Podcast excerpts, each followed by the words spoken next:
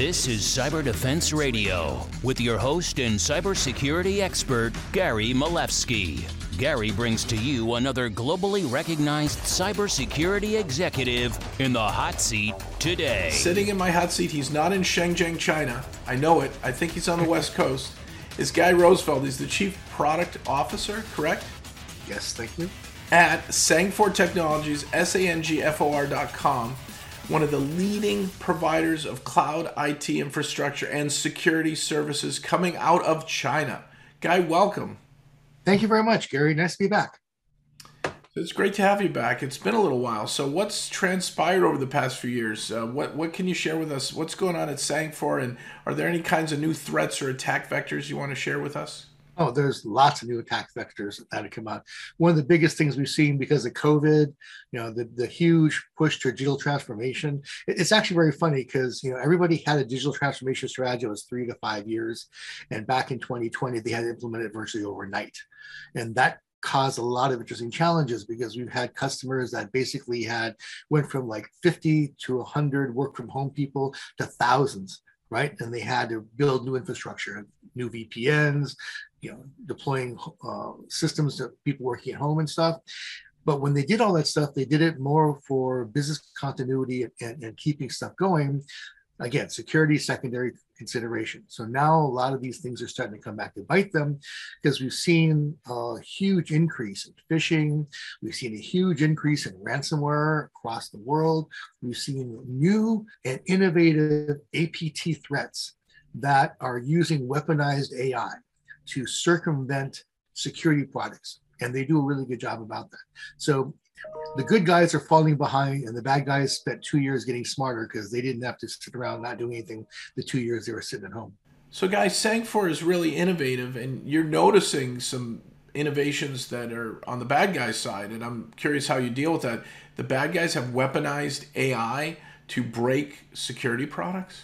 Sure, uh, they're they're are scripts out right now that are leveraging all sorts of very interesting uh, initial access stage uh, into systems and then escalation of privilege into systems to be able to load malware, um, advanced persistent threats, ransomware onto systems undetected.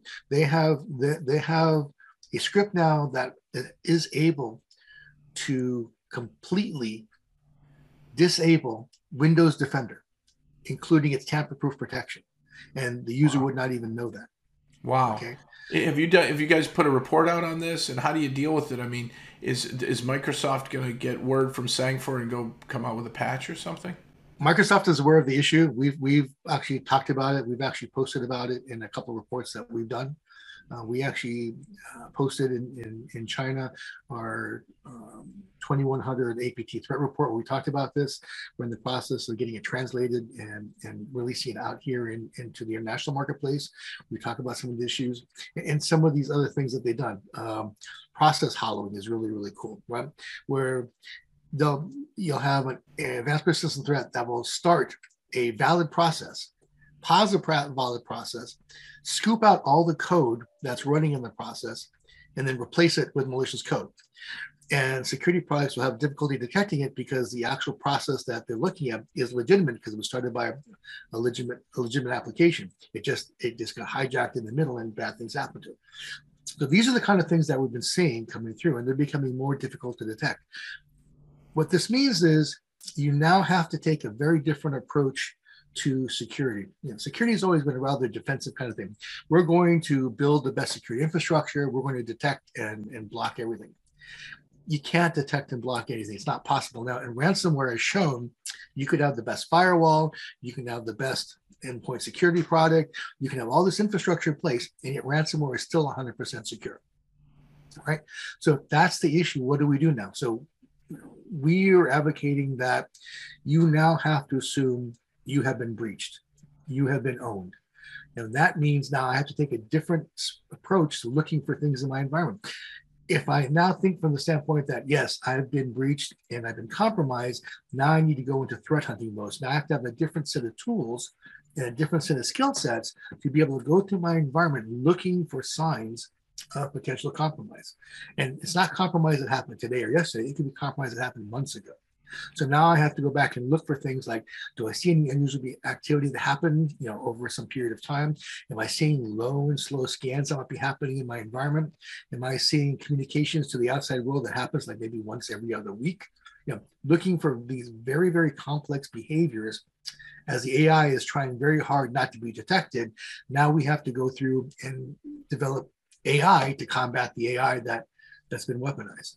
Yeah, cybercrime is now number one form of crime worldwide, and uh, it sounds like it's not going to get any better unless people take a more proactive approach. So you're saying, get in there and assume you've been breached. Yes, right. And it's interesting you said that about about cybercrime and and and, and how it's going up. You know, when when you when you look at organized crime, especially things that came from say Eastern European bloc. You know, they were big in the old days of kidnapping, extortion, all this kind of stuff. But the big problem with that is, you know, people tend to shoot back at you, or the police would come and find you shoot back at you.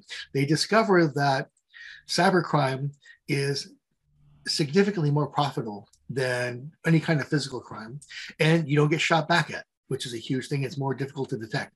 So you know, we've seen a huge increase of organized crime moving into the, the, the cybercrime world. That's number one. So they've got the resources. They can go and hire people or they can coerce people into supporting them and doing stuff. So they've got lots of resources to be able to do some unlimited resources to be able to, to build new ways of doing bad things you know and, and the problem with most security companies is they have r&d budgets but again they're limited to certain kind of things and we can't research everything that's out there right so again we're, we're falling behind in how we're going to be able to do this kind of stuff what, what what's the deployment typically on the security side of Sangfor? So we have a lot of customers that are, as I said, in the process or had to go through very quick digital transformation.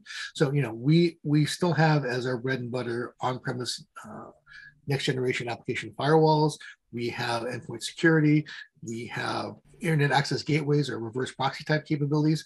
But as our customers are moving to the cloud, we are building hybrid infrastructures to be able to support that.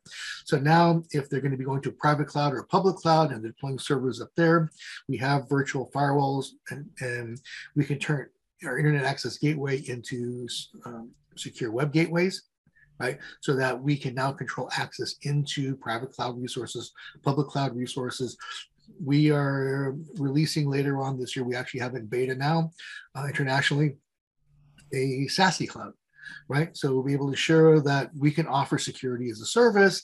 You basically buy a subscription, you identify the resources on the back end you want to protect.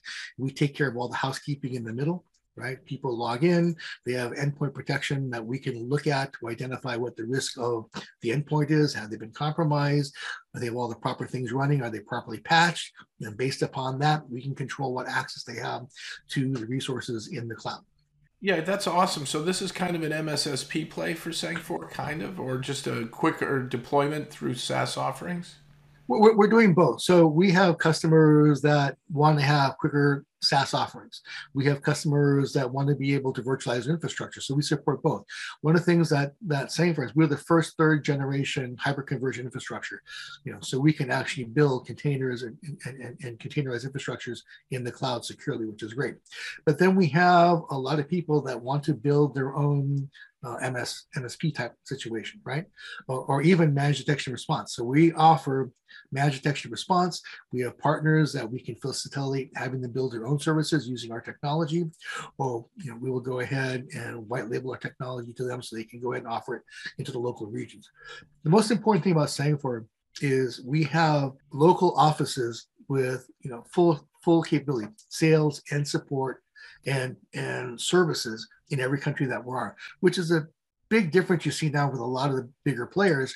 A lot of bigger players are more regionalized into say Singapore or Hong Kong or, or you know into Germany and then they do everything from there out to, to the rest of the region which makes the customer feel less comfortable because they don't have the support infrastructure they would need if I was in Italy or if I was in Dubai or if I was in, in, in Thailand for example so we do is we offer a suite of products and services that customers can deploy directly or they can go to the reseller partners if they don't have the resources themselves to be able to provide the capability and manage it for them.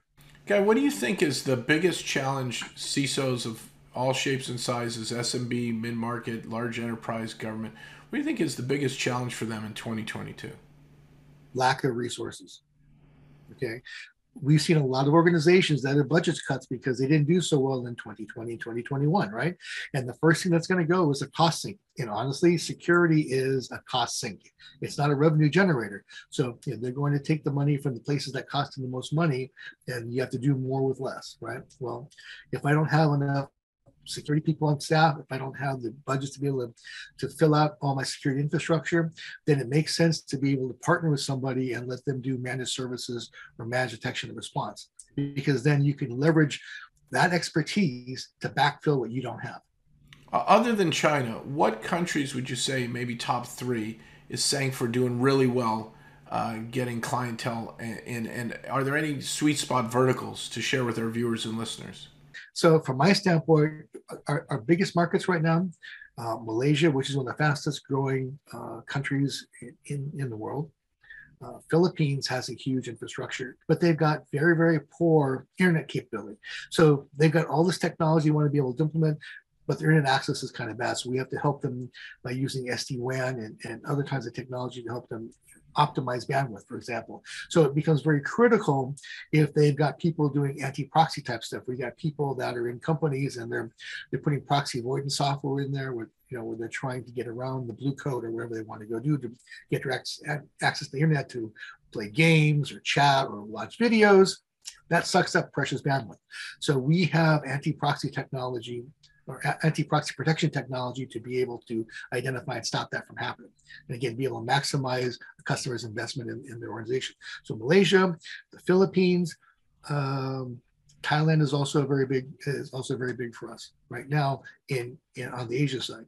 If we go to the Middle East, uh, we're talking Dubai, we're talking Italy.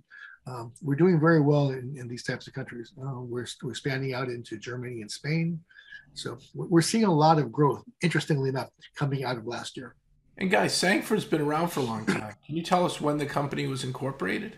Okay, the company's been around for almost 20 years. Oh yeah, we started with three engineers, and you know we went in. We went from being three engineers to now over 7,000 people worldwide in in 20 years. So it, it's a big company. It's a growing company. We spend uh, 20%, actually about 40% of our revenue on on R and D. So innovation is a big thing for us. Guy Rosefelt, the Chief Product Officer of Sangfor Technologies, which is sangfor.com. Is there anything you want to share with our viewers and listeners that we didn't cover? As I said before, go on the offense. You've been hacked. You've been compromised. Start thinking about how do you find the bad things that are in your environments. If you were at home and you had a mouse problem, how would you go catching the mice in your house, right? That's what you need to go do is start working with your partners and build a more proactive stance in detecting these things because the sooner you can detect the issues that you have, the sooner you can find the attack surfaces that are open in your environment and close those off, the better you are to be able to defend and prevent future attacks. That's awesome, Guy.